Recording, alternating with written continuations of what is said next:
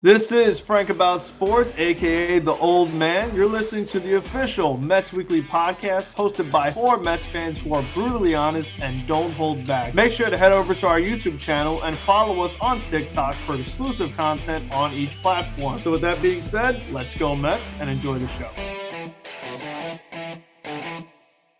Okay, so apparently the Mets are forming a hip hop hype team. According to the post that they made, the team will be called the Queen's Crew and they will be part of a freestyle and choreographed hip hop performances that will be on game days at Citi Field. Um, now, I'm not saying that this is stupid, but I am glad that we finally get a way for Jeff McNeil fans to meet. Episode 37 of the Mets Weekly podcast, 60 minutes of brutal honesty, begins right now.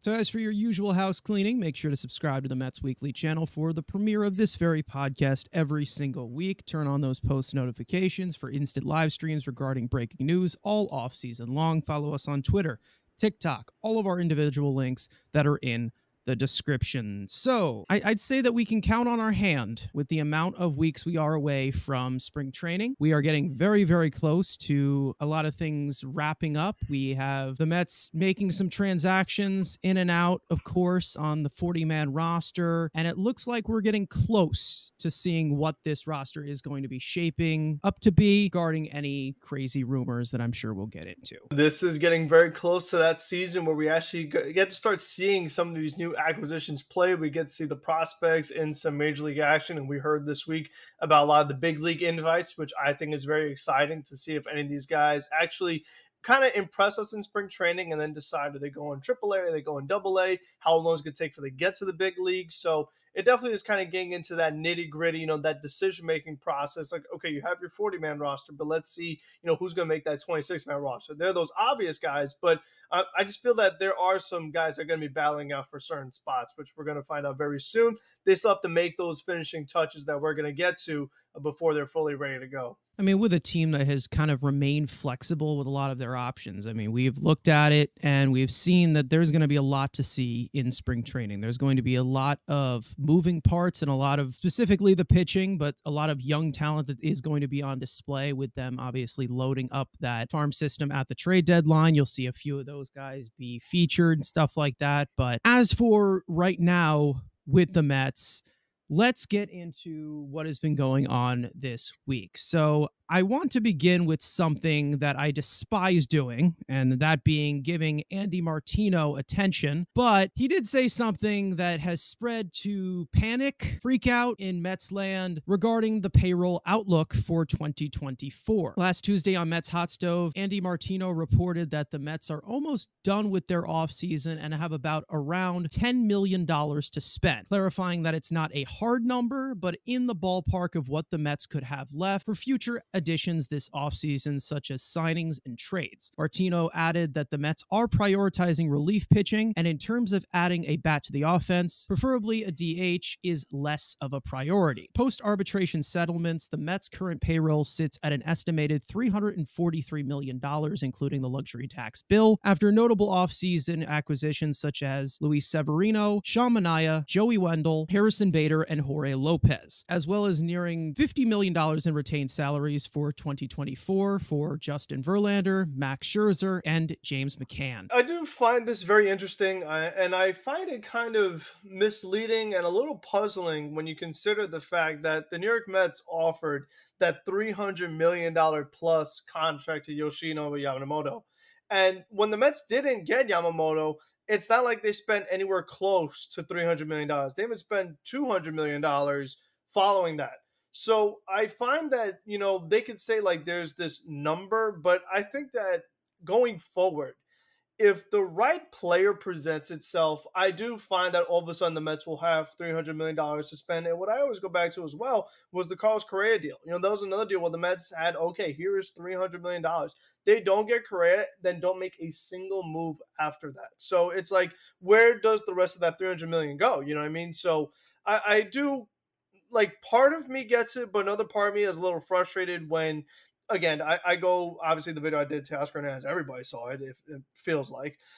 I just don't like the idea of okay, we have a certain number to spend. Let's give it to Harrison Bader when a guy like Teoscar Hernandez also gets a one year contract. Like if we're saying like I just find that to be a waste of 10 million. I, I think that there are better things that you could do with that 10 million. And then to go, even the thing that bothers me a little more is they say, you know, our focus is bullpen and not necessarily DH. I'm actually of the opposite mindset. If it were up to me and I say, okay, I could have one solid DH or I could have another pretty good reliever, I don't think there are that many pretty good relievers available on the market. You know, the fact that Jordan Hicks is gone, who else am I really prioritizing right now? You know what I mean? We we know that Josh Hader's not coming here. You know, Hector Neris, he's got some stuff that you like, maybe, but for me, it's like, okay, but if I still have guys like Jorge Soler available, I would much rather be focusing on that compared to worrying about the bullpen. And I, I just don't love the idea that they say, okay, you know, we're just going to totally trust Mark Vientos. And my main reason for that is the fact that they're doing the same thing with Brett Baty. And that's where it gets a little dicey because, like, okay, you want to count on one prospect in your lineup. Okay, I kind of get it. But now you're counting on two. And it's like, all right, now now you're really getting risky because if both these guys don't get the job done, now where are you turning? And then to make matters worse, they picked up a player in Harrison Bader who is just not even average offensively. I mean, th- that's what it comes down to. So you've now done basically a third of your lineup. Could it's just very uh, lackluster. I would say it's just very skeptical. It's risky. And then if McNeil has another down year like he did last year, if Marte's banged up again, you know what are we really working with here? I mean, you're really looking at Nimmo, Alonso, Lindor, Alvarez. Because the other half, there, I mean, there's question marks. So for with the bullpen, it's like, okay, at least I have Edwin Diaz. At least I have Brooks Raley. You know, I'm counting on Jorge Lopez to bounce back. I just don't. I just find that like a everyday player, in this case, a designated hitter, is going to be more impactful for this team than a reliever or two relievers when the grand scheme of things, especially like we've talked about that secondary power source for Alonso. It's been on our checklist every year and still has yet to be addressed. So I, I, still find, you know, a couple of glaring things that are like right there that they're saying, okay, we're just gonna focus on bullpen instead, instead of addressing these other things that we've been talking about time and time again. So I understand it, but I disagree with it is ultimately what it comes down. No, I think it's pretty fair for any Mets fan to disagree that they should just spend $10 million for the rest of the offseason because there is glaring weaknesses on this roster. And we've talked about it day in, day out week after week on this po- very podcast. When you look at a certain budget of like $10 million that could possibly get you like two relievers or three relievers around in that ballpark, there is like three spots in this bullpen that we all want to fill that do not include Drew Smith, do not include minor leaguers, do not include other pieces. There's about, you know, four locks, which, you know, we'll get into uh, in a bit, but I'm not surprised. And I've, I've been saying this for a long time. I'm not surprised that there is 10 million left to spend. If that is actually true, I don't know if it is. If there's only 10 million left to spend, you look at the Mets payroll, you have, you know, Lindor getting paid, you have uh Nimmo getting paid, you have like these retained salaries with Verlander, Scherzer, and McCann for this year. You know, you also have the arbitration numbers, which were just done this week. So that's another decent amount of I don't know 35 million or whatever most of it being Alonso almost 350 million. And that is with the luxury tax bill. And listen I understand Mets fans being uh, like frustrated of where the Mets they could have a 600 million dollar payroll they could 100% have a $600 million payroll and just blow everyone out of the water and just throw throw money at anything that is possible. But it's just not a sustainable way to keep things up. And even though their owner is worth almost $20 billion, it's just not going to flow as smoothly as people think it's going to. I understand he's worth a lot of money. There is going to be somewhat of a limit of how you can distribute this money. I, I don't think that the Mets have the motivation to go another $450 million payroll after what has happened these last two years. Like, I think that it's okay for them to take a step back, But again, the opportunity has to present itself. We'll get into those in a second. Everything that is going on with the Mets payroll right now, the guys who are guaranteed contracts, the guys who are here for the next year, it looks like this is going to be, in terms of spending money, it's a pivot year. It looks like a pivot year because they're giving out all these one year deals. I don't think that it's Stearns looking at this team like a big, like a small market team, like I said last week. I think he's realizing what situation they're in right now. I'm not really upset as to what they're doing right now because I know what 2025 has to offer in the free agent market, and I much rather pursue a lot more pieces there to impact this lineup. I understand you have Pete Alonso on his last year, possibly. There is a there is a reality where he's here's he's gone. When you just look at what the Mets have done, and you know, they they almost had a hundred million dollars in luxury tax bill before they even did anything this offseason. Like that's how bad it was for a majority, $50 million that you're paying guys to not even freaking play for. Again, like I said, if you didn't want an offseason like this, don't hire Billy Eppler to do your GM job. If you did not want an offseason like this where they're not fully aggressive and they're doing all these one year deals of quality and quantity and things like that, adding to the depth, then you can thank Billy Eppler for putting them in this position. And listen, I understand Billy Eppler at the at that trade deadline. I don't want to go fully into him because I'm tired of talking about him, but at that trade deadline, he did what he needed to do, obviously, but he would not have done that if it wasn't for Steve Cohen's money. Steve Cohen's money is the only thing saving the Mets from exploding into oblivion and trading away the entire goddamn team. Steve Cohen's money is saving them from being in big trouble. It's not going to just be the 100% advantage to this free agent market. And I get it being frustrated with the Dodgers, like you said, with Teoscar Hernandez of that one year deal that they gave him. But the Dodgers are in a position where they can do that. They can get Shohei Ohtani. They can get Tyler Glasnow. They can get Yoshinobu Yamamoto. They can get Teoscar Hernandez. They can get all of these pieces. They're probably not even done because they had what a 100 plus win team that you know went to the playoffs that was good enough to contend and now they're making it even better the mets won 75 games last year they were terrible and they had the highest payroll in baseball so i don't understand wanting to do that for a third year in a row i get the frustration but like you have to understand the position that the Mets are in. Yeah, I mean, uh, I'm not asking for them to exactly duplicate the Dodgers, but I, I do think that you know, year in year out, we've seen the same thing with the DH position. Yeah, and I've wanted them to address it externally instead of trying all these internal options that have not worked. What are we at? Like ten guys, maybe that they've tried, maybe 11. more. 11. 11 exactly. So one of them is 11... Travis Blankenhorn in one game. So just so 10. So 10. Yeah. So that's what I'm saying. So you tried 10 guys who were, again, not big acquisitions, a lot of internal options, you know, these small deals to get the Darin Rufs and all these other guys. You give a count holder, which is insane. But for none of that to work, it's like, what? And uh, for me, it's that if you want to know what Alonso's truly worth and find out what his value is, can I see real power protection behind him? Just one year. If this is the one year we got him, let me see what he could do if he finally has like a full team around him and see what this guy can actually do. Because if the Mets are of the mindset, well, oh, you know, is he just now power back? No, what is he really worth? Get a guy like Jorge Soler and put him behind him. And then let's find out, you know, just how good Pete Alonso really is. Because I, I think he would be even better as an all around hitter. Maybe not so much the home runs, but I think you see just a more complete player because eh, the pitchers have to approach him differently, and he should just be easier for him to have better results. Doesn't have to play hero ball all the time, and for them to just kind of you know do these other things like I don't know. For me, I just wouldn't have prioritized Harrison Bader and center field defense over the glaring power, you know, the lack of power, I should say, that they don't have outside of only the couple guys that produ- produce the Franciscos and Pete.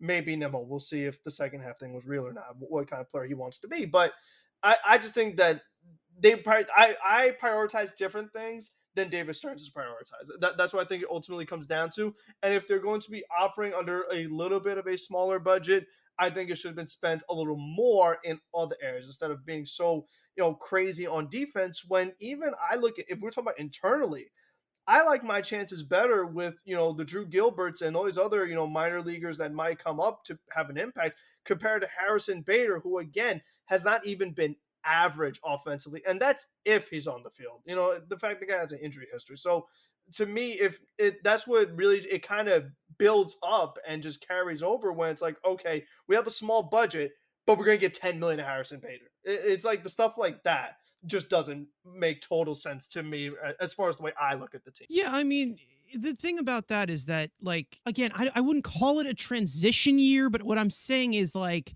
you look at this current payroll, this current situation, you know, as they're eating this money with Verlander, as they're eating this money with Scherzer and McCann, it looks like there is a huge window and they're opening up a massive window, which I'm happy about for the young players. I'm really happy that they're doing that we're going to see a lot of, of Mark Vientos. We're going to see a lot of Drew Gilbert. We're going to see a lot of these prospects. It sucks that we don't get to see Ronnie Mauricio, but like that's a different story. All the deals and all these little like placeholders of of Harrison Bader, and you know if they were to add like another infielder like Joey, like if they had Joey Wendle, from what I saw from them signing Harrison Bader, I think that they're going to give a good good chance to Drew Gilbert. They're going to give a good chance to all of these you know all of these other people all of these younger other pieces, and I'm happy that they're doing that. But let's not forget what the main need has been in this lineup. We already know what it is. I'm okay if you have a top five that is, you know, just pure shit records. I'm fine with I'm good with that. We know six, seven, and eight and nine, it's gonna be a nightmare. We know it is gonna be a nightmare. I, I really don't even care at this point. Just get me somebody that can sit there past Pete Alonso. Because if it ends with Pete Alonso, Pete Alonso is the only one that is going to be doing something. So yeah. obviously, we'll get into the DH conversation because there has been rumors that have floated around about the DH conversation. But right now, I'm just not really surprised. I've I've kind of been going along with it because it's just a situation that the Mets are in that sucks, but it sucks a little bit less because you have Steve Cohen's money. I don't think that they have Steve Cohen's money to spend right now. And that's what's really pissing off a lot of Mets fans. So, as for the Mets pivoting that so called $10 million to the reliever market, the Mets have been linked to multiple arms over the past week. Joel Sherman of the New York Post reported that the Mets have been associated with left handed pitcher Wandy Peralta. Peralta has spent the last three seasons with the Yankees, posting a 2.82 earned run average, a 4.06 fielding independent pitching striking out 21.1% of batters across 153 innings pitched. The 32 year old reliever is a hard throwing lefty with a high 90s four seam that tops 97, high 90s running sinker, hard gyro cutting slider, and a primary side spinning changeup. The Mets have also been linked to John Brebbia, a two pitch right handed reliever with a high rising 90s fastball and a high spin action slider. The 33 year old Brebbia has posted a 3.83 earned run average, 3.69 fielding independent pitching, striking out 23% of batters across 124.2 innings pitched. The Mets have also been linked to other relievers such as Hector Neris, Phil Maton, as well as other trade conversations, including Kenley Jansen and Chris Martin from Boston. The Mets bullpen currently sits at four 2024 locks, headlined by star closer Edwin Diaz, lefty side slinger Brooks Raley, joined by the offseason additions of Jorge Lopez and Austin Adams. Peralta, I feel like he really fits uh, what the Mets have been doing. Uh, mainly because he is a former Yankee, and it seems like that has been a pretty top priority for David Stearns. He'll try to bring in all of the uh, Yankee free agents, so he definitely would fall right in line there. But is he better than Chasen Shreve though? I would sure hope out? so because if he's if he's not, that would be uh, that'd be very alarming. But for Peralta, he would give something that you know some people are for, some people it's not as much a priority. But obviously, giving you that second left-handed pitcher and it kind of gives you some more versatility as far as what you want to do with Brooks Raley. And that's what I like is that I like having the flexibility that I could bring Brooks Raley into the fifth inning if the situation called for it. Like if Sean Manaea gives me, you know, four and two thirds innings, and then you know I have a big out I need to get, then I could bring in Brooks Raley in the fifth inning, and then all of a sudden you're facing the lower half order. You can go to your other guys, whoever they is, whoever else it is that the Mets add, and then if that left hander comes up again later on, I could go back to um, I could go to Peralta in the seventh inning. So again, I just like that gives them options. You know, whether it's you know Manaea making the start or even Adrian Houser making the start, you need someone to come in. Like just giving, just not having Brooks Raley solely in the back end of the bullpen with Edwin Diaz, allowing him to kind of float around. I feel like would be more valuable for them as far as just kind of opportunities. But with Peralta, he's been a guy, he's been solid the past few seasons, you know, with the Yankees. You know, ever since leaving the San Francisco Giants, they've seemed to figure out something with him. And again, like we've said, we're of the mindset that Stearns has done a good, obviously done a good job evaluating pitchers, you know, finding things that he likes. And you know, one of the other things I like about Peralta is that age, you know, 31 years old. It seems like he's kind of, you know, getting better and really finding himself as a pitcher. And for him to, you know, just be consistent year after year, it's not something you could take for granted, especially when it comes to relievers, because we, we know it's always, you know, like good year, bad year, things like that. So for him to string together a few good seasons in a row is not something you often see. And, you know, being able and you know i know we've I, I made the joke about the former Yankees, but having some kind of New York experience, it is always a good thing. This way, it doesn't totally take you by surprise. And I, I find that, you know, definitely important for pitchers, guys who are going to be in high pressure situations out of the bullpen, know, these high leverage scenarios. Uh, having a guy like Wandy Peralta who's kind of done it a little bit, uh, that definitely would be nice. I mean, he's gotten four seasons this year. He got four seasons last year as well. So he's even closed out some games too. So I also think having that in your arsenal is also very important because, like we've seen before, not having Edwin Diaz also have to do everything would also be nice because, like I said with Brooks Raley, do the same thing with Diaz. Okay, we need him to come in the eighth inning. Maybe we need him to come in the seventh inning. It's like, okay, well, at least, you know, Peralta might end up getting the save when it's all said and done, or the 10th inning. Like, there's so many different scenarios. So I'm definitely good with Peralta. I do think it'd be a good move for them. As far as, uh, you know, John Brebbia, Brebbia, however you want to say it. You know, he's another guy who he's had, you know, some pretty solid seasons uh, lately with San Francisco. Uh, he's a guy who hasn't been as good. He's right-handed, so doesn't give you, you know, that lefty that's so important to some pitchers with matchups and things like that. Also made some starts and things like that for San Francisco since they try to be like Tampa Bay and do these you know weird openers and things like that. So he's kind of been around a little bit, uh, and just I don't think he's quite this. He's obviously a different pitcher than Peralta is. So I feel like with what the Mets have right now, I think that Peralta would be the better fit, and that's someone who I would be looking at. Um, as far as these other guys, I think Hector Neris, there's a lot of people in that market I feel like he may end up even getting a multi-year deal. So I don't really see something that the Mets are pursuing. As far as the Kenley and Chris Martin thing, obviously Chris Martin, I'm all for. I don't care. He's the one guy who kind of is different than the whole, you know, don't target older players because he doesn't need to be young and throw 100 miles an hour because this is a guy that doesn't walk batters, keeps the ball on the ground. It, it's something that he's just, like we said with Peralta, just literally mm-hmm. year after year with Chris Martin. No matter what team you put him on, he's always doing a really good job. So I'd be all for him. Kenley, I I try to be avoiding that. I, this obviously not the same guy. He's gotten mm-hmm. worse as time has gone on, and I just think that you know him coming to New York where he hasn't been before, and a lot of expectations would be placed under him. And I think trying to figure out, you know, how do you use him? As well, you know, with Edwin Diaz, because, you know, Kenley's going to want to close and things like that. So I would try to avoid that, honestly. I, I would rather just make the move for Martin because I, I think he'd be a really good fit.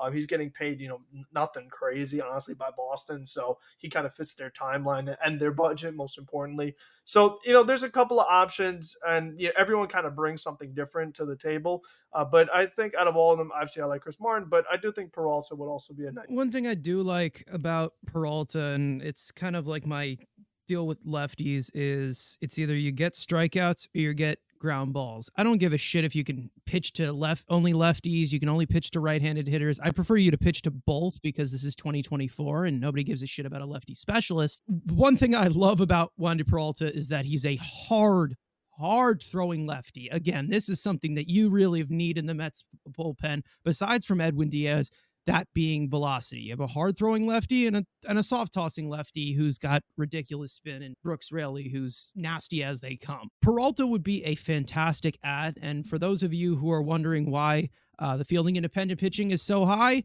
it's because that is a metric that does not like walks whatso fucking ever. And that's one of the main reasons why I look at it. But we have really seen David Stearns really do well, kind of just having a conglomerate of lefties coming out of his pen from different types of styles, whether it is in the rotation as your sixth starter who can go extra distance, or somebody in high leverage like Josh Hader, or somebody, you know, who can just get you a ground ball if you need him to and this is kind of falls under that category of different different things that uh, Wandy, Wandy Peralta can do. This Brebbia guy, um, I don't know much about him, but I know that he's like this hilarious personality um, mm-hmm. that New York would love. Like, sure. um, that's not really what I'm looking for, but it falls under the category of better than Drew Smith, but not as better as you think it is. Like, I think that he's solid, but like, I don't think that it's like something that I would 100% pursue. And this is the guy that I would 100% get. He is like the main guy that I would have, I would take um, to bolster this bullpen. He also made 10 starts last year. I don't know what went on there with with Brebbia, but that was the thing or whatever. Maybe it's like something similar to what Sean Manaea was doing. I think these are good arms that they've gone after. I- am kind of glad they didn't get Brent Suter. Guys like David Stearns, he has had success under under him, and he's been decent for a good time. But this pen, when I look at it, it needs velocity it needs velocity so goddamn bad. And he doesn't have it. Like I need strikeout stuff. I need, you know, dazzling sinkers, hard sliders. That's what they need out of the pen. Which you should be mainly looking at is strikeout stuff for relievers, especially for this uh, type of game these these days. I don't I don't mind having a crafty lefty, but he's got to get me some whiffs. He's got to get me that those high leverage pieces. I'm not trying to see relievers sweat it out uh, you know, give me these 30 pitch outings and stuff like that. I need blow away stuff in that pen, especially from the back end. Um, and, you know, even though we do see a few pieces that are there, we'd like to add somebody else. It all really just depends on one year deals or one year with an option or something like that. That's what they're going to do for relievers because, you know, I would love to go after the Robert Stephensons of the world. I'd love to go after uh, these other pieces to protect you know the un, the somewhat uncertainty they have with Edwin Diaz because he is going to be coming back for injury. You never know; it's just how it is. I love Brooks Raley and uh, Jorge Lopez is a great bounce back candidate. We'll see how they do sculpt this bullpen, but we all know what our main goal is. We have said it seven thousand times at least a day. Push Drew Smith down the depth chart. I like what you said there. I mean, uh, I at some point I do want to see them try to get guys who are like I've said before, have at least have a little bit of are established, have had quality seasons recently. You know, I, I don't want all projects. I, I just think that, you know, some of them are going to go your way, but not all of them are. So I do want to see them take at least a couple guys who, again, like you said, just have some stuff because we've seen, obviously, with Houston this past year, or actually, it was two years ago more, more so, it really stood out where literally a bunch of guys that not everybody knows but every single one of those guys threw super hard, and it didn't matter. Like right-handed, left-handed, just every guy in there was throwing 97 plus. Meanwhile, the Mets have like a guy in Edwin Diaz that does that, and nobody else, and he's the obviously the best reliever on the team. So I, I just like you said, I do want to see at least some other guys who have decent stuff that have good stuff that have high velocity that you could work with and, and, really try to make something out of because like i said like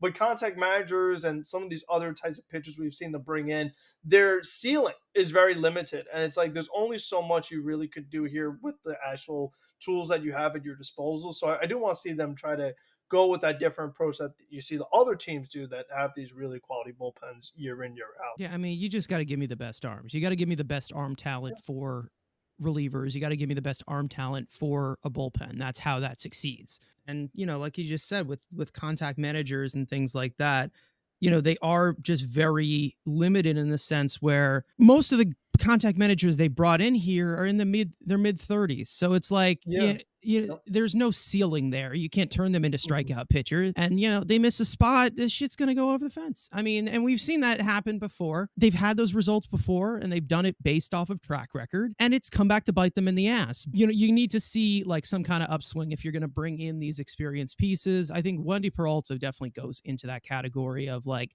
someone who's been proven, but it's not like this guy is the main stage reliever. He doesn't need to be the closer to be great. He doesn't need to be this to be one of the best relievers on your team. I, I mean, I I think Ryne Stanek's the perfect fit here. Yeah. I, I, think it's it's just so perfect. Whether you want to talk about you know him, his personality in New York, or whether you want to look at just the overall stuff that he has, that is like just a perfect slot in that can be closer in a pinch and can get you strikeouts and could be your eighth inning guy and take a little bit even more weight off of Brooks Raley as well and take some weight off of Edwin Diaz. If I'm going to get a backup closer, I'm not just going to get a guy like David Robertson, who's done it before. I need someone who's got high leverage stuff to pair up with Edwin Diaz. What has happened with the experience the last two years? I mean, since Cohen took over. I mean, they, they've brought in a lot of guys who've just been based off of experience. It has not really sustained anything, and not many of them have stuck. The selection of arm talent, that's what bullpens need to succeed in the future for projected success. And that's that's something that the Mets really do need to focus on is basically catching lightning in a bottle, what they have liked and what they will like in the future. Now, continuing with pitching, after signing Sean Manaea to a two year deal, Mark Feinsand reported that the Mets are actively trying to trade for more starting pitching. Although it's unclear what caliber pitching they will acquire on the trade market, the Mets have been one of the multiple teams checking in on White Sox star pitcher Dylan Cease, whose ask continues to be steep regarding two to three premium prospects. Other starting pitchers to watch on the trade market include Marlins left handed pitcher Jesus Luzardo, who is to be shopped aggressively, as well as Logan Gilbert, Freddie Peralta, Mitch Keller, and Tarik Skubal. At its current state, the Mets rotation is headlined by breakout ace Kodai Senga, along with the additions of Luis Severino, Sean Manaea, and the trade acquisition of Adrian Houser, as well as 35 year old lefty Jose Quintana. With the David Stearns likeliness of a six man rotation, sixth arm options for the Mets include Tylor Megill, Joey Lucchesi, Jose Butto, and David Peterson, who will miss the first few months of the season recovering from hip surgery. This is actually kind of weird because I'm pretty sure after the Sean Manaea signing, there was some reports from other sources that the Mets may have been done with their rotation. And then hours later, it says that they were trading. So I don't know what the hell is true here. With the offseason, you never really know exactly who to believe as far as when teams say, oh, they're done. They're not done. Like actions speak louder than words. So we'll see if any of these guys, you know, they do add. But for me, I think the guy that probably makes the most sense, in my opinion, is Freddie Peralta. And I know we just talked about Wandy Peralta, but I think there's a lot to like with Freddie Peralta. You know, obviously the David Stearns connection, no doubt about it. Milwaukee, this, that, and the other, whatever. He was an all star a couple years ago, so I, I, like that. You know, that's always very important to me that they were an all star. The age, that's another massive thing. Here's a guy who just finished a 27 year old season, about to enter his prime. So that's perfect for if you want to build a starting rotation. And the other thing to me that I think is also really key is okay, they've been making a lot of these one year deals. Like, Severino, one year deal. Quintana, last year of his deal. Is Senga going to opt out? How long is um, Sean, is Sean Manaea opt out if he has a decent year? Adrian Houser, how long is he going to be here? Like for me, there's no actual like guys that's like okay, they're to be here for a while. One of the best things about Freddie Peralta is that contract. This is a guy that has a club option in 25 and a club option in 26, AAV of three million dollars. Like that combination is almost impossible to get where you have a guy and you know what? He's not an ace. He's not going to win you a cy young. He's not a number one. Is he number two? On his good days yeah but what he does is something that is still very important to having a quality rotation. Here's a guy who can hang out right in the middle of your rotation on a good team and you're number three. That's where he was with Milwaukee with Corbin Burnes and Brandon Woodruff. He hovers around your number three. He gives you 30 starts, great age, great contract, consistent year after year. Again, not amazing numbers, but very good numbers. And I just think that he checks all the boxes of what any team would want, and I think most importantly, what this team could need. And I, I, think that based off the other pieces that are already in this rotation, I think this is a guy that you slide right in there because not only I, they're not getting Dylan Cease. I mean, let's call it like it is. I feel like you know there are other teams that really could use him, and for them to not uh, give up to that asking price, which you know is a lot of high end prospect talent that we know the Mets are not going to give up. I mean, that's been evident in the Steve Cohen era. They're not going to be trading a lot of this top end talent. So I, I would just kind of cross Dylan Cease off of the board. Um, Jesus Luzardo, he's a guy that obviously his career has kind of been all the place. We've seen good moments, we've seen bad moments. It's the Marlins. Would they be willing to trade a starting pitcher? I feel like they try to fleece us, honestly. I feel like they try to really increase the asking price to the Mets. Tarik Skubal is one that I like a lot. You know, I also love his age. Here's a guy who's left handed, so he has that – again that contract control because I, I do want to see them if they're going to have like this window of sustained success there has to be at least some young starting pitchers that are going to be here year after year at very reasonable cost. So I think a guy like Skubal, who had a very nice season this year, albeit a small sample size, would definitely be someone I'd be interested in. And I would hope he, he would not cost anywhere near what a Dylan Cease would cost. So it would kind of fit more of what the Mets are looking for. Again, another guy to hang in your mid rotation. And then another guy who also is very appealing to me is a guy like Logan Gilbert. Again, the age and things like that. So there definitely are, in my opinion, a lot more enticing options in the trade market compared to free agent market. I think these guys are better fits for the Mets than the guys in the free agent market. And this is where I really want to see them go after. I mean, I would be very happy if they got a Freddie Peralta or a couple of these other guys I mentioned because, uh, like we've said, like, okay, they have a rotation. It's okay. It's not great. It's not something that you feel comfortable with in the playoffs. And if you actually did add one more guy, like a Peralta or whoever, you actually have an okay six man rotation now. Like a six man rotation is way more feasible and much sustainable, I think, and easier to envision actually happening when you have that group as the guys on your team. So I do want to see them added because again, it's like okay, the rotation is okay, but how about let's be good? Uh, how about that? Like, can we actually be good? Um, so I would I would like them to add a guy in the uh, trade market, no doubt. With the rotation, they really have to be careful with how they distribute this because the two um, pitchers that are making the most money in the Mets rotation are not even pitching for us this year. So I think that when you look at it, you already have $40 million dead uh, in this rotation that uh, was like being spent for like, what was it? 100, about 130 million last year. And it was so goddamn bad.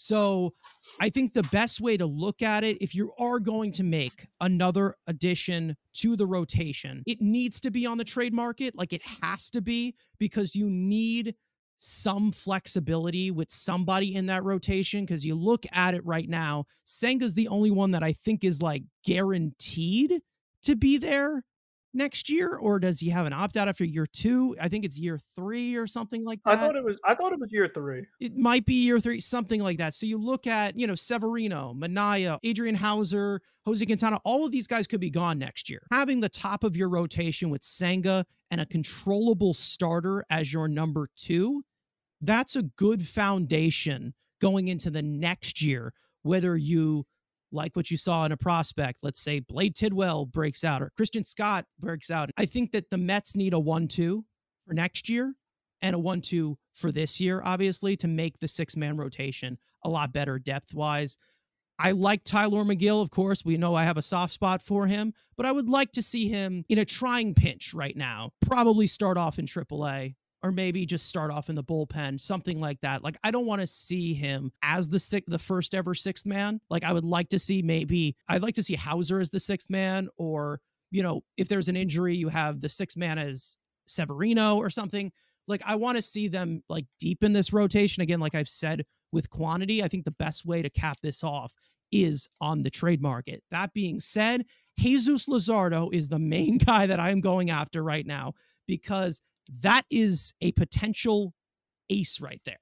Okay. This is someone who throws freaking gas from the left side, disgusting slider. I mean, this is a strikeout pitcher who's only 26 years old, control through 2027. I mean, this is the number one guy that I would go after. The problem is, and like we've said with Dylan Cease, similar to Dylan Cease, the asking price could be very similar to what it was with Dylan Cease. Now, again, I think that overall, when he hits the stride, Jesus Luzardo will be one of the best pitchers in all of baseball. Like he was expected to be um, when he was there with Oakland, but it just you know didn't work out. But now he's kind of hit that stride now. So I think that that is a perfect number two. I don't care if he's a lefty or you have too many lefties or you have too many righties or whatever. Get me the best talent, and this is incredible talent right here. This is a strikeout pitcher the top of your rotation and comparing to Verlander and Scherzer and then Senga and Luzardo, it's younger. They can only get better. And you have the years of control. There were some concerns about Luzardo and some injury history last year. 32 starts, and we've talked about this before 32 starts at a 25 year old season. If he can continue to do something like that, I mean, you know, th- that is something that the Mets are really, really going to need from the top end of the rotation. Right now, I love Sean Manaea. I think that Manaea is someone who could be a two in a pinch. At his best, he can be a two.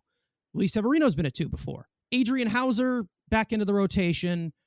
Jose Quintana back into the rotation. I think that you have potential twos in Manaea and Severino, but on the upswing of a guy who could be possibly an ace, I mean, a guy like like Jesus Luzardo, Dylan Cease, I think is is kind of a long shot. Logan Gilbert. Um, I'd I'd love to get uh, Mitch Keller. I think Mitch Keller is a fantastic pitcher. You just these young, controllable pieces. If you are going to address the trade market, speaking of realistic ways of how this might go, I think they're just going to get another back end piece. I think that they're just going to kind of address it in the way that like maybe they went for either Houser, how they traded for Lucchesi, like these just back end pieces that you just swing a little trade for. If they could get a number two starting pitcher on the trade market, I would love to attach a crappy reliever contract on there or something like that. Like just get something out like another piece so it can kind of lower it because the Mets are just so hesitant to give up these prospects. And I understand not wanting to do it, but you know, again, if the opportunity presents itself where the Marlins are calling you of what you want for Jesus Luzardo, I do it. I definitely would do it. And and a lot of it goes for all these other pitchers. Like Tarik Skubal is another one with high upside. I get it. You might see it with maybe some pitching prospects. One of them will stick. You'll see something in spring training that you like. But I would like to see, you know, some of the major league experience, but guys who are on the upswing to be your number two starter. I don't need to see the Mets just shell out eight years to Jordan Montgomery because he had a good ERA in the in the postseason, and he's going to continue to do that at age 30. I, I think that they're going to address the trade market with back end pieces, but I think the best way to do it is to pair somebody up with Senga. No matter how you look at it, the guys that they have right now in the rotation are not the guys they're going to have going forward. Because the way I see it is that you have Luis Severino on a one year deal. If he's awful, I'm not re-signing him. Yeah, I'm like, no, stay away from me. But if he somehow becomes really good again, someone's overpaying him and giving yeah, him a crazy ace contract, which you're also not doing. So no matter what, he's not going to be here. So that's why it's like, okay, then where are you going to get that cost control? Because you do you have it? Maybe. Like again like you're like okay let's have spring training like does Christian Scott step up? Does Hamel step up? Does Tidwell stand up? Vasil like does anyone step up whereas you could just like okay let's make a trade and get someone we know is good. Like let's just get Peralta or Lazard or somebody and just kind of solve all your worries and not have all these question marks I, I think is just really important because you know the one team that for the Mets as we all know that did get far was even the great young rotation you know and we don't do we have DeGrom in the farm system? Do we have Harvey and Wheeler and Noah and all them guys hanging out still? No. So how else are you gonna work on building up these young pitchers by acquiring them? Like if you don't have it, go get it. I think it's just the perfect scenario right now. You just look at the rotation. You don't have it. You don't have a two there. You have a one. You have your number one. You have your guy, but you need somebody else there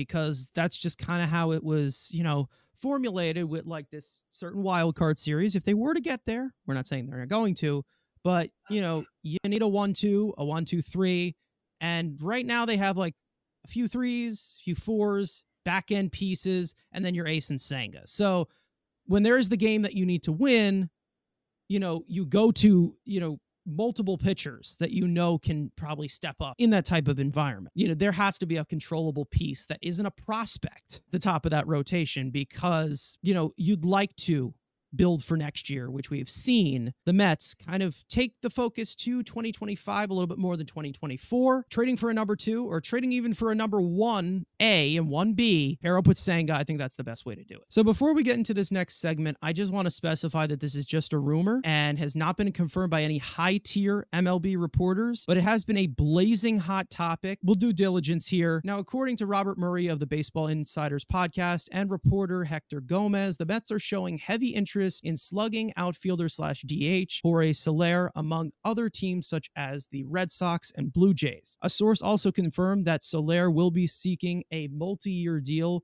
with at least three years guaranteed, where the Blue Jays are publicly willing to pursue that said term. And an impression was given that Boston could get outbid for Soler, with the Mets interest level fairly unknown. The free agent outfielder has also been linked to the Diamondbacks and Mariners, who are reportedly also looking to add a bat to their starting lineup. Jorge Soler is 31 years old and coming off another career year in Miami where he slashed 250, 341, 512 with a 126 weighted runs created plus, smashing 36 homers across 580 plate appearances. Along with being a penciled in 30 home run bat when healthy, Soler also has a monstrous postseason career, an all-time an all-time 1021 OPS across 87 plate appearances as a former multi-World Series champion with the Cubs in 2016 and the Braves in 2021. Mets president of baseball operations David Stearns went on Jon Heyman's podcast and spoke on regarding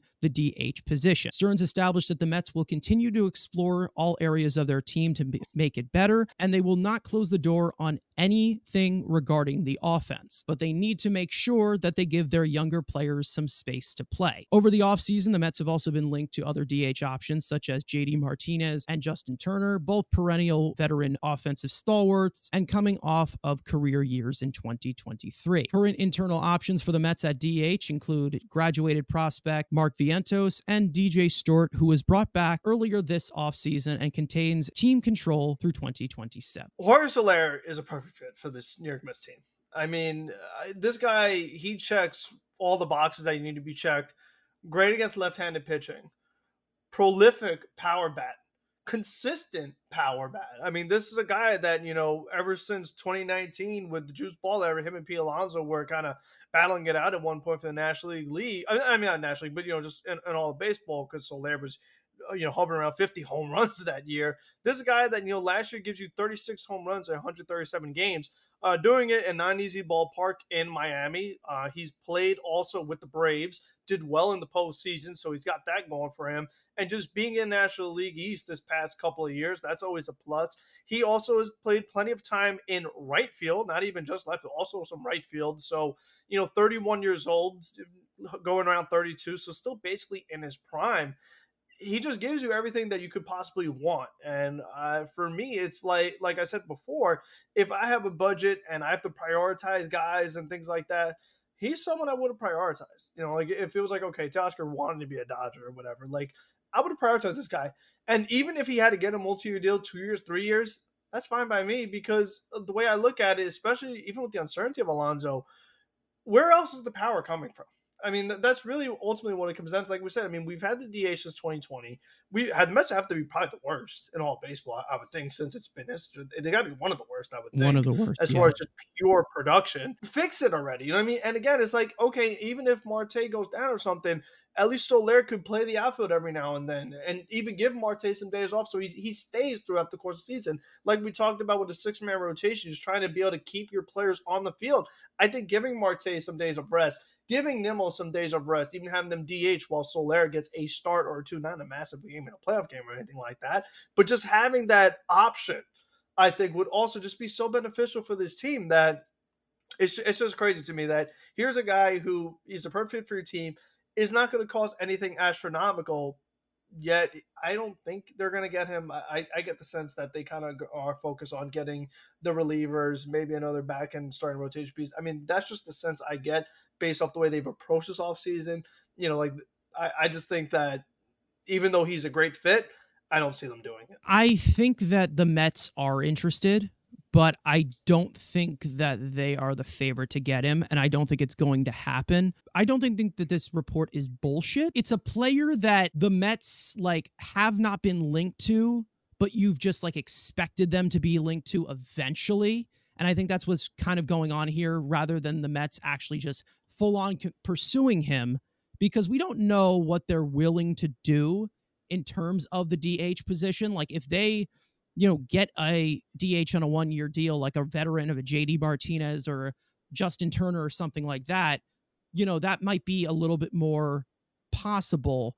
But I would love for this to be true. Also, had some random guy yesterday, I think we were talking about this, just say that the Mets were close to a deal with Jorge Soler, and nobody has confirmed that whatsoever. Like, and for those for those of you who, who see these reports out here, like for those of you who do these reports, I just want to say, like, just like you got to stop doing this. Like, just stop doing it. Like, it's just tired. It's a tired bit. Like, we get it. Everyone wants to be right. Everyone wants to do that. But it's like, unless you have actual information and can confirm like contract details and different types of things that are other things, I don't need to see Soler and the Mets are close to a deal. Like, give me a little bit more than that. I need to know a little bit more of that information to know that if you're legit or not. Here's the thing I'm okay with the Mets taking a step back this offseason. I've already established that. But if they want a DH, if they want to address the DH position, from what I have seen for the last five years of how it has been around Pete Alonso, carrying this offense for five years, don't establish a limit on this. If you want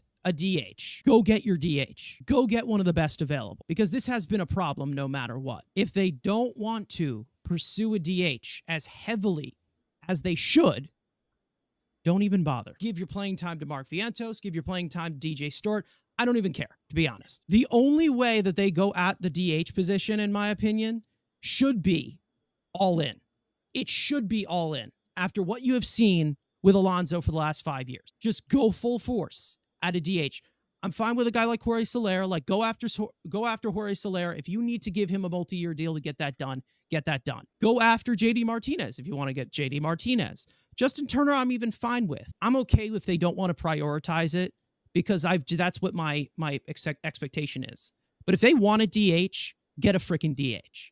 Don't get me a Daniel Vogelbach. Don't get me a Darin Ruf. Do me a, don't do a reunion with Dom Smith. Don't do that crap. Okay.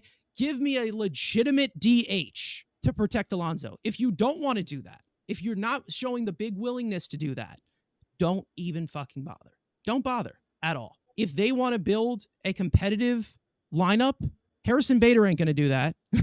Joey Wendle ain't going to do that. I even tweeted this out because, you know, like all we can do is imagine with this. The top of this lineup, we already know it's probably going to be top heavy this year again. I have it as Nimmo in left field because he's probably going to play more left field. Alvarez at catcher batting second, Lindor batting third at shortstop, Pete Alonso at first base, and then you have Jorge Soler at DH. Perfect top five, in my opinion. And then you have the rest of the fucking misfits. Who gives a shit? But you need somebody past Pete Alonso. 30 home run power threats and Alvarez, who could possibly do that in a full season. Lindor was 30 home runs. Most likely will be like 25 next year. Pete Alonso is Pete Alonso. You have 240 home run power threats at the at the top of this lineup. I need somebody past Pete Alonso. That's not Jeff McNeil batting fifth. And it's not just three hitters pulling the weight. With Soler, before he signed his contract with the Marlins a couple of years ago, um, that's someone that you really wanted the Mets to get even that season at that time. And I think that after that, you know, he opted out of the deal because he played so well. The fact that he's still such a high priority for the Mets I, just shows how long this has been going on of it being a problem. So it's like you had your opportunity a couple years ago, you didn't do it, and it's like he's here again, and you still need him. You know what I mean? And like this is one of those very few times where this happens, and it's not a guy who's like 39 years old and like, oh, he's finally available again, but now he's 39. Like at least he's still 31, and you have another opportunity to get him. So uh, again, it's like it's right there. As far as the lineup, I agree with you. However, I believe Alvarez should be batting ninth. No, well, not not that. I think Starling Marte is going to bat second again. I just I get the feeling they're going to go with the veteran. It's where he wants to bat. They're going to put Marte second, and then I still get the sense that they're going to start it off with unless they add somebody. I still think McNeil is going to bat after Alonso. I think that you know while I think they should do something different, I think Alonso should be batting second. First of all, I, I think it should be Nimmo Alonso, then Lindor. If you had Soler, JD, whatever, they, go there. But if not, you have to do Alvarez, and then like you said, just figure out the rest of those guys, whoever just playing well at that point. Um, because again, with Baty and Bader, who knows? And then Vientos, it's a it's a pure hope. And then Marte, health, McNeil, again, hopefully bounce back. So like, there's just so many question marks with those other guys. Uh, again, I, I think there are other ways to construct this lineup, but that's how I think they're going to do it. I just feel like it's just the sense I get. It, it's what they've done. I don't see it changing. Uh, I just think that ego is a thing. You know what I mean? Like they paid Marte a good amount of money. They're batting him second or, or somewhere near the top. I mean, that's just ultimately what they're going to end up doing. I think the same thing goes for Jeff McNeil. This is a guy that has tenure now. They gave him the extension, the All Star, the batting tout, things like that. He's going to be somewhere in that top half. Like whether we agree with it or not is probably what they're going to end up doing. Uh, and again, I want to see them approach differently. What, but they cannot have Alvarez bat ninth or eighth or anything like that again. That that's absolute. You can't do that. That's just insane. With the lineup that you have, like if you had a great lineup, sure, put him in the bottom, take the pressure off the rookie, off the catcher, fine. But your lineup is so bad that he's actually one of the best hitters, so he needs to be towards the top. Like so, again, there's other ways that they should do it, but I think ultimately that's how they're going to. But and again, that's why it is so important that they actually get another established power bat, so it, it gives them even more flexibility and it's more viable if you want to try these, you know, veteran, you know, tenure contract, all this other stuff. I will say that if McNeil is batting after Alonso, the worst power hitter in the entire lineup by far, you're asking to lose. You are actually asking to lose. Like I understand. Listen, uh, if you want to, if you want to protect a power hitter with a batting champion, first of all, go fuck yourself. But second of all, you just can't look at this lineup and just say, yeah, Jeff McNeil, after this top four, he's the next best hitter, and I'm going to put him after Alonso. Like, it just, I personally don't care what they're making or what they're doing. Again, like I've looked at, at Marte as a, as a non-factor for a long time, but I can't imagine just having a recipe for success where you have the worst power hitter behind Alonso. I'm gonna ask you some questions. Who's a better hitter, Jeff McNeil or Harrison Bader? Bader, better quality of contact, pulls fly balls, doesn't scream at himself. Ultimately, Harrison Bader is giving you a WRC plus that you love under 100, below average overall offensive production when it comes with the shift going away. I haven't really liked WRC plus as much as you think I have, but Jeff McNeil's got to be in the bottom third if you're going to have any well, chance. Who, who's, well, who, uh, next one. Would you rather you like Jeff McNeil more, or you like Brett Baty? I like Mark Vientos more. That's not what I'm talking about. That's a different position. I'm talking about third base right now. With how they've structured it in this lineup, the DH has to be fit. Like it has to be. Like how they've structured it with like all these lower tier lineup guys like freaking Bader and and you know Marte. Like the best case scenario is the DH batting fifth. Like as you're looking at it, you know, if if Mark Vientos is Mark Vientos, again, I would love to get a freaking DH bat like like Jorge Soler, but the best the best case scenario, it has to be Vientos batting behind Pete Alonso. Like that's that's the best case scenario if they don't get a DH. I'd love to. Mm, yeah, so that, that's what I'm saying. So like if we're under the I, again, I don't think they're going to add a DH. So let's No, say they yeah. don't. It, the question is: Is Vientos batting after Alonso? Is Alvarez batting after Alonso? You know that that's really what. Or do they end up doing McNeil again? Like that's that's really what it comes down to. It's so stupid. Like to me, like thinking of a DH as a luxury, like that's just dumb after what you've seen for the last Oh, uh, well, five exactly. years. I agree. I agree Yeah, that. but then also saying that okay, well, this we can just do a full 180 and just be like, okay, we're not going to get protected for Alonso. Let's put the worst power hitter behind him to protect him. Like that's just it's just like a full 180. Like it, you don't understand what course they'd be on if they don't get a DH. You know, if you want to protect him with freaking Justin Turner or JD Martinez, like I'm fine with that. It's just like if I see Jeff McNeil protecting Pete Alonso, protecting Pete Alonso again, I'm jumping off a bridge. That means that they have absolutely learned nothing. Like they have learned absolutely nothing for the last five fucking years that you've seen with Pete Alonso carrying this entire goddamn offense. Like I don't give a shit about Jeff McNeil's batting titles. I don't care about his off to all-star selection. I don't care about any of that. They cannot bat him after Pete Alonso. Like that is a like one there's there's some other guys they can't put about behind Alonso. But how you've seen how you see this lineup, I'd rather literally just give it to Mark Vientos to bat fifth behind Alonso than anybody else on this fucking line. I would I much prefer uh, Alvarez in front of Alonso. Like I I just prefer it like that way. Well, if you put Alvarez in front of Alonso, where would you put him? I'd put Alvarez too. Batting second to me is like a low on base guy that gets a lot of extra base hits that swings the damn bat when your leadoff hitter uh, gets on. Well, what we've seen is that a lot of cases, this second hitter is the best hitter. I mean, that's where Aaron Judge bats. That's where Yeah, of you know, course. occasionally Mike Trout is bat. Like every team has a different philosophy, and Sure. there's two things that are a problem here. Number one, Davis has never had a stacked lineup with a bunch of power hitters, Yeah, that's the on-base thing. guys, Of wherever that you get to see how he stacks lineups. Number two, Carlos Mendoza's never been a major league manager, so you don't know his trends either.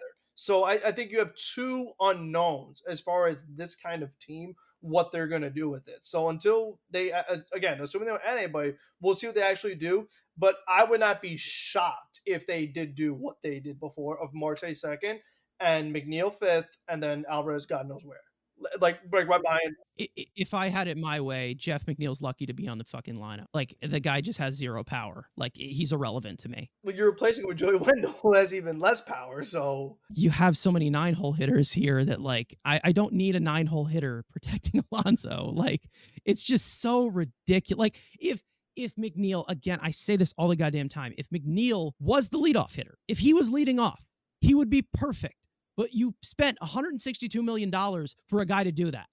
So it just makes McNeil so irrelevant. The the job would go to Ronny Mauricio, in my opinion, at second base if he was actually healthy, but he's not. I say McNeil sucks because I hate his hitting profile and I don't think it's going to get any better. To this lineup, he's not valuable. To every other lineup, maybe he is valuable. And he, for some reason, he's being valued so much that you see him batting fifth behind Pete Alonso. It's just stupid. Like it's. Well, I think I I think it's a combination of they value him because of his past accolades and things, but again, the like we said, there's so many guys who just aren't that great and not proven that who are you really gonna go above? You know, again, like uh, uh, realistically, with the way Baty has performed, they had to send him to the minor leagues again last year because he was that awful. And to me, again, Bader first of all needs to be healthy, and number two, I just don't think he's all that good. So again, like, again, like there, there's also the combination of the other options aren't that great, where they don't have any other like uh, proven power sources, consistent power sources outside of like we said, it's very top heavy. You put somebody in that that batting fifth position, it makes the lineup so goddamn better. They're seeing that as a luxury. For some reason, it looks to me that they think that Vientos is a good is good enough power protection for Pete. And, and that's be. and that's he could that's be. the but that's like, the thing that's so annoying about Vientos is that he has great pure power. Like he has that. Like Mark Vientos is a power hitter in the sense that like he can hit a bunch of home runs, he can get the ball far, but like he hasn't he hasn't done the major league level yet. And, and that's why it it's like yeah, exactly. Uh, yeah, exactly. And like that's why again, I feel like he can do it, but I don't love this idea of okay, we fully trust him and we fully trust Brett Baty. That's the thing that bothers me the most is that they have full trust in both of them. Where I'm like, right now they have a top four, a bunch of prospects and noodles. That's it. Like that's yeah, all you that, have. That's ultimately what comes down to. Yeah. That's literally what you're looking at. You have just have a bunch of pool noodles. You hit the ball 60 miles an hour, Jeff McNeil. Then you have a bunch of prospects that are unproven. And then you have the top of the lineup, which, you know, you got star power there that Stearns has never dealt with before. I don't they need to fill the five hole. They need to fill that five hole right now. And and I'm okay if they want to go with Mark Vientos if they don't get a DH. But it's like you can't have the worst fucking power hitter protecting Alonso.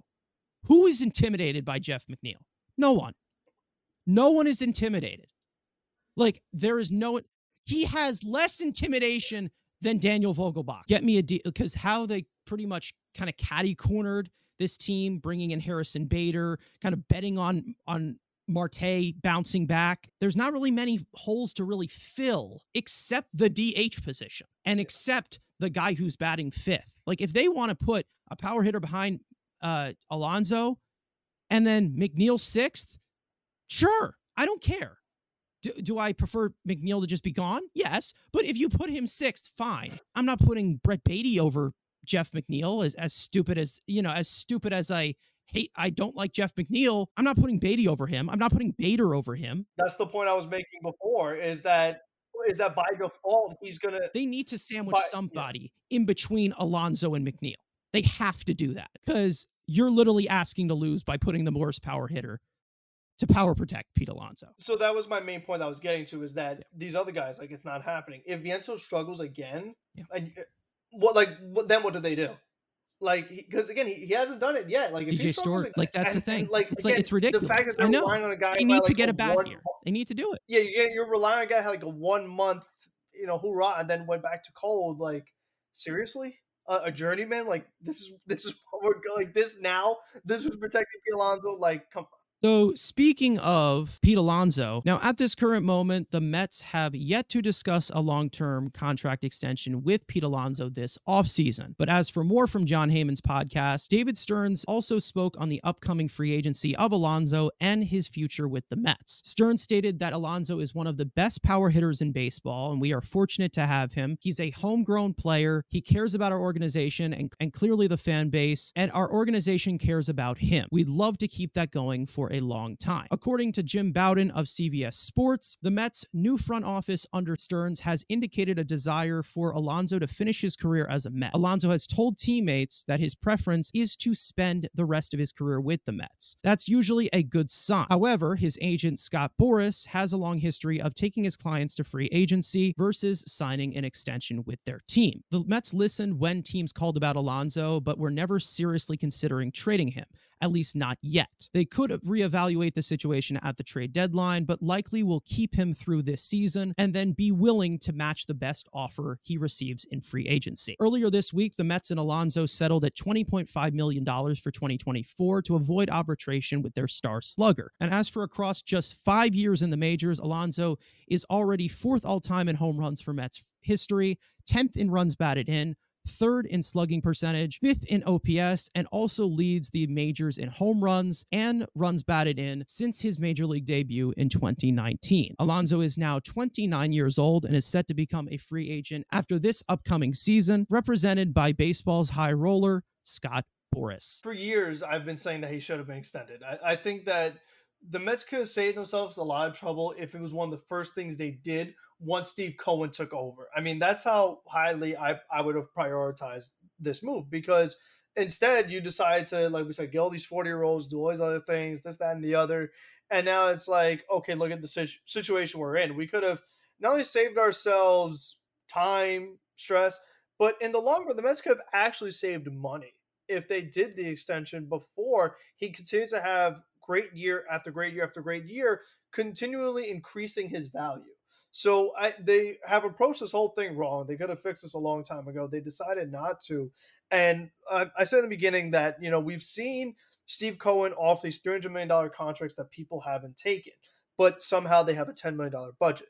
The way I like to look at it is that I hope that when the opportunity presents itself, that's where the money really opens up. And I feel like once Alonso does hit free agency, that's where Steve Cohen's money has to open up. You know, we already lost our Wheeler and you know whoever else you want to mention. This is the guy they can't lose. I mean, uh, like we've said, this guy has carried this team. He's been the heart and soul of this team. He's been really the only production they've had when it comes to actually scoring runs, which is the ultimate. You know, we'll talk about run prevention, all this other stuff.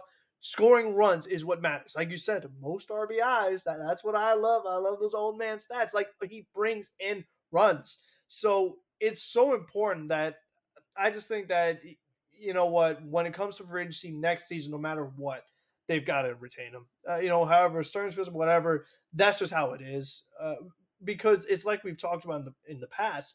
Who's gonna replace him? You know, like if you're oh we have Mark Vientos, we don't need Soler. Like if you're ready with that approach, now imagine what it looks like if you don't have Alonso too. Now it's like okay, now what does your power really look like? It, it, the team would just it, it, wouldn't be a good team at all. Like they already had a bad year. It, the team would be awful without him. And we've seen it in the win loss record in the very limited amount of times when he's been hurt by other teams, not got injured, been hurt by other teams. We've seen how bad they are without him, and the difference he makes when he's in the lineup versus out of the lineup. So it should just be the ultimate priority as far as keeping this guy. And obviously, Boras going to make it go to free agency uh, and they're not going to be able to get the extension done. So I think that when the time comes next off season, they just got to get it done as soon as possible just to get out of the way. Like I'm glad they got the Nimmo thing out of the way early in the off season this past year, so it didn't linger too far on, you know, towards February, January, things like that. I really want to see him do the same thing with Alonso. Wherever the number is, sure, go for it. He's not going to get 300 million, whatever. Like if it's near the Matt Olson deal, perfect we'll do that. That's great. And, and then you keep them, and then we're all done with this. Don't have to talk about it anymore. It, because there really shouldn't be a discussion. Like there shouldn't be a scenario where there isn't Alonso. Uh, and it's not so much the player but it's also the person and what he means to the team as far as as a homegrown talent and being the spokesperson for this team. Like he does like so many other things that are not just on the baseball field that he should be a top priority to retain uh, down in the future. When I look at this Pete Alonso scenario, I'm not panicking yet. I really am not because I think that we're in like this comfortable situation where we have seen Alonso prefer to stay with the Mets. He loves to be with the Mets. This is like the, his maybe a little too much. But the whole situation with Scott Boras, we've seen him publicly say that, you know, the polar bear's not in any hibernation, whatever the bullshit he says. Boras and Alonso, they're not straying away from the possibility of signing an extension. They're not in any hibernation with that or whatever. We saw them settle at $20.5 million. Maybe there's a possibility where it's in the ballpark of the AAV that he would receive with a big contract extension. Maybe it might be like 23, 24 million, 25 million something like that. So it's like in that somewhat ballpark. So I think that they got a little closer. But I did say, honestly, I said this on Twitter like a few days ago. I kind of want to see it not go through. So then it gave them a little bit more space and like more breathing room to discuss a possible extension. We've seen that with a few players in their last year of their contract that happened. I'm not worried about Pete Alonso leaving. Like, I think that there's a good chance at this current moment that he will stay and wants to stay. Right now, they're in a situation where they should not take it for granted that Boras is willing to listen. And I think that there are going to be contract extension talks. I don't think they're going to get far, but there has to be a point where the Mets need to gain common ground. And there should not be a situation where we hear one week before opening day the Mets and Alonso have not discussed shit. Like that, I don't want to hear. That's when I'll start to panic a little bit because then you're going to piss him off. And then you're going to, and then, you know, there's a possibility where, you know, he hits 70 home runs and you're going to be overpaying like 400 million for the guy. I need to see the Mets gain progress on this. I'm not expecting an extension to happen this offseason. I think we've all accepted that, but I need to see the Mets gain some ground on this with Boras, with Alonso, see what you have here. I think you got a decent benchmark in $20.5 million in his ARB3. Like having his ear right now for this year, like that is the only, like that's the only advantage that you have. Right now, I'm okay with it. Middle of January, having discussion extension. They still have tons of things to do in the offseason with their bullpen and other things. By the time it's opening day and we don't see a single update, that's when I'm starting to get nervous because there wouldn't be any common ground that was gained at all throughout an entire offseason that you could have had these discussions. There, has been opportunities. There have uh, So they only have themselves to blame for this. And the main thing is you just don't want to see another Jacob DeGrom scenario where they knew they weren't going to keep him and don't trade him. You, you know what I mean? Like to lose him for nothing like I would rather they traded him than lose it for nothing. Ultimately, is what it comes down. You need to hear like, oh, the Mets offered this, he countered with this, the Mets offered this. Like there has to be some kind of progress, because if the Mets did not have any extension talks, with Boras already saying that we're not opposed to it, that's an issue. That is a 100% issue, and you're taking it for granted because we all know how Scott Boras is. That now brings us to the questions that you guys sent to us. For those of you who do not know, if you want to ask us a question, make sure to click the link in the description, fill out our form with your name, your Mets related question, and it could be featured on the next episode of the Mets weekly podcast. This one is coming from Joe Dark 76. Do you think Marte should DH to keep him healthy for the entire season? We have talked about Marte a lot this offseason. Marte DHing. I mean, I don't hate it. Uh, I think it kind of goes into what I was saying that if they signed Soler, it's a lot more feasible because, again, you're able to do it while still having quality bats in the lineup. It's hard for them to do it with Mark Vientos here unless you want DJ Stewart making starts in the outfield or if you wanted to get really, I mean, like it it's just not really a good scenario with this current team because you could do something really weird where you want to have the worst defense in the league. You put Vientos at third, make Baty a second baseman, and then put McNeil in the outfield, and then all of a sudden Marte can DH. So I mean, like, I just think with the current team that they have right now, they can't do it yet. I, I think they need to add a piece that can play the outfield in order to do it. Again, like Teoscar Hernandez is notoriously perfect. Like we talk about Hunter Renfroe. We've talked about so many different guys that could have filled this role, that could have accomplished a lot of things. that they just didn't do. So I don't hate it, and I think it is a good idea occasionally just to keep him here throughout the entire season. But I don't think Starling Marte's bad is a DH for 162. I think the ultimate, like, he still can be a valuable player, like we said, with his talent, but that has to do with in the field, with his arm, with his speed, stealing bases. Like, it, it's not so much as bad. Like, it's all the other things he does that makes him a, makes him a good player. So I, I think that they need to add someone else if they're going to do that. They can't do it right now with the current pieces they have because it, it just it ultimately will be a net negative um, with what it would do to your defense. I think that I say this in the style of Elmer Fudd. If I see Marte DHing at all this year, I'm going to be furious. I am going to be so pissed. It's not really just like him DHing, limited power, whatever. The fact that they signed Harrison Bader, which kind of just like pushes the DH options out a little bit more, you have put yourself in a position, like we just said with Jorge Soler and all that stuff, where you need to have a home run hitter at your DH position. Whether you go with the young guy in Mark Vientos and give him the leash, or you bring in somebody. Again, I don't need to see Starling Marte protecting Alonso. I don't need to see Jeff McNeil batting fifth. I don't need to see, like, right now, you have, again, catty cornered yourself into a situation where the DH bats fifth and the DH needs to have power because of the Harrison Bader, what you're betting on Marte, keeping Jeff McNeil. I have said multiple times Starling Marte should be looked at as a non option this offseason. Why would I put a non option in the biggest possible problem that the Mets have had for the last five years. Why would I do that?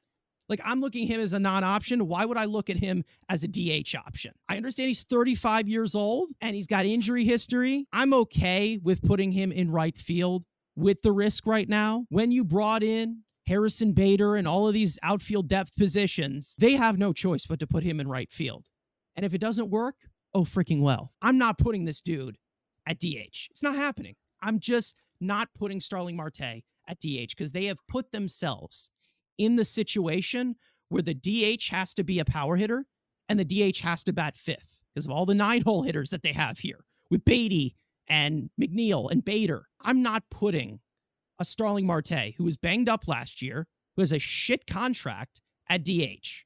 That's just not going to happen. Again, I, I understand the seniority. He probably will be DHing and batting second, knowing our luck. I'm okay settling for in-house options at DH, but like, come on, that's ridiculous. And I and I I I, I apologize for you know cursing out whoever just asked us that, but it's just like it's, not you it's, it's the team like it's not the viewer's fault like it's just the team being no, dumb like absolutely like I, again like we said i like his idea with the right mm. pieces around him the mets just don't have those pieces right now but the, the his idea of keeping him healthy we're all for but I just think the team that they have, it's not they can't do it yet. Your rapid fire stories for this week, there is a lot of them, so strap in, folks. The Mets have avoided arbitration with six players after agreeing to terms with DJ Stewart earlier this offseason. The Mets have settled at $20.5 million with Pete Alonso, 5.1 million with Adrian Houser, 2.2 million with David Peterson, 2.2 million with Drew Smith, 2.1 million with Tyrone Taylor, and 1.6 million with Joey Lucchesi. The only arbitration case on unsettled for the Mets belongs to right handed pitcher Phil Bickford. The Mets have signed right handed pitcher Yaxel Rios and left handed pitcher Danny Young to minor league contracts. Rios is 30 years old and spent 2023 with the A's while featured in the World Baseball Classic for Team Puerto Rico. Young is 29 years old and spent 2023 with the Braves, posting a 1.08 earned run average in 8.1 innings pitched at the major league level. The Mets have claimed right handed pitcher Max Kranick off of waivers from Pittsburgh. Kranick is 26 years old and underwent Tommy John surgery in 2022 and pitched just 20.2 innings in the minor leagues last year. The Mets have also designated catcher Cooper Hummel for assignment as the corresponding move. The Mets have designated infielder Diego Castillo for assignment as the corresponding move for Manaea, who was introduced this week. Castillo was claimed on waivers by the Mets last week from Arizona. The White Sox have signed outfielder Rafael Ortega to a minor league contract. Ortega spent all of 2023 in the Mets organization organization, sampling just 136 plate appearances at the major league level. The Dodgers have signed right handed pitcher Elieser Hernandez to a minor league contract. Hernandez was acquired by the Mets from the Marlins last offseason and did not appear in a single major league game, battling multiple injuries in 2023. Former Mets prospect Anthony Kay has signed with the NPB's Yokohama Bay Stars. Kay was a former first round pick by the Mets back in 2016 and was one of the main pieces sent to Toronto in the Marcus Stroman trade back in 2019 before the Mets reclaimed Kay off of waivers last season. Top prospects Kevin Parada, Jett Williams, and Blade Tidwell have all been invited to 2024 Big League Camp. All three of these prospects were selected by the Mets in the 2022 MLB draft. Mets prospects Drew Gilbert and Luis Angel Acuna will begin 2024 in AAA Syracuse. Both prospects were acquired by the Mets during last year's trade deadline in exchange for Justin Verlander and Max Scherzer. Former Mets infielder Bud Harrelson has passed away at the age of 79. Harrelson was a member of the 1969 World Series team and spent 13 years with the Mets as a two time All Star and a Gold Glover in 1971. Parting words for episode number 37. The only man to wear it was Casey Stengel, the first ever manager in Mets history in 1962. Like we said for this episode, you know, you read a lot of things, you hear a lot of things, but until it actually happens is where you can actually put stock into it. So, uh, and again, it's like we're getting closer to the regular season starting and spring training and all that stuff. So I'm just kind of done with the rumors. I want to see action. If you're going to get some players, let's get them. You know, let's stop having all these fake accounts and fake reports and things like that.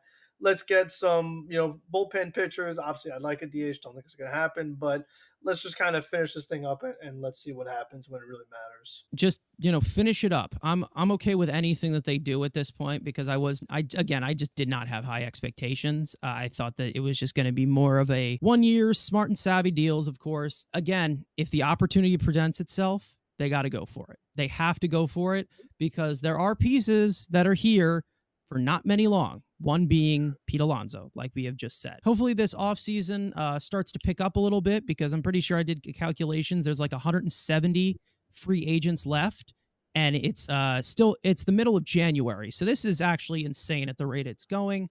Hopefully, we get some news. We'll get to see where everybody goes who the Mets pick up. And uh, when that does happen, we will be going live for the breaking news guarding any of the additions that the Mets make to their 40 man roster. So, other than that, we'll see you guys next time for episode number 38. Let's go, Mets.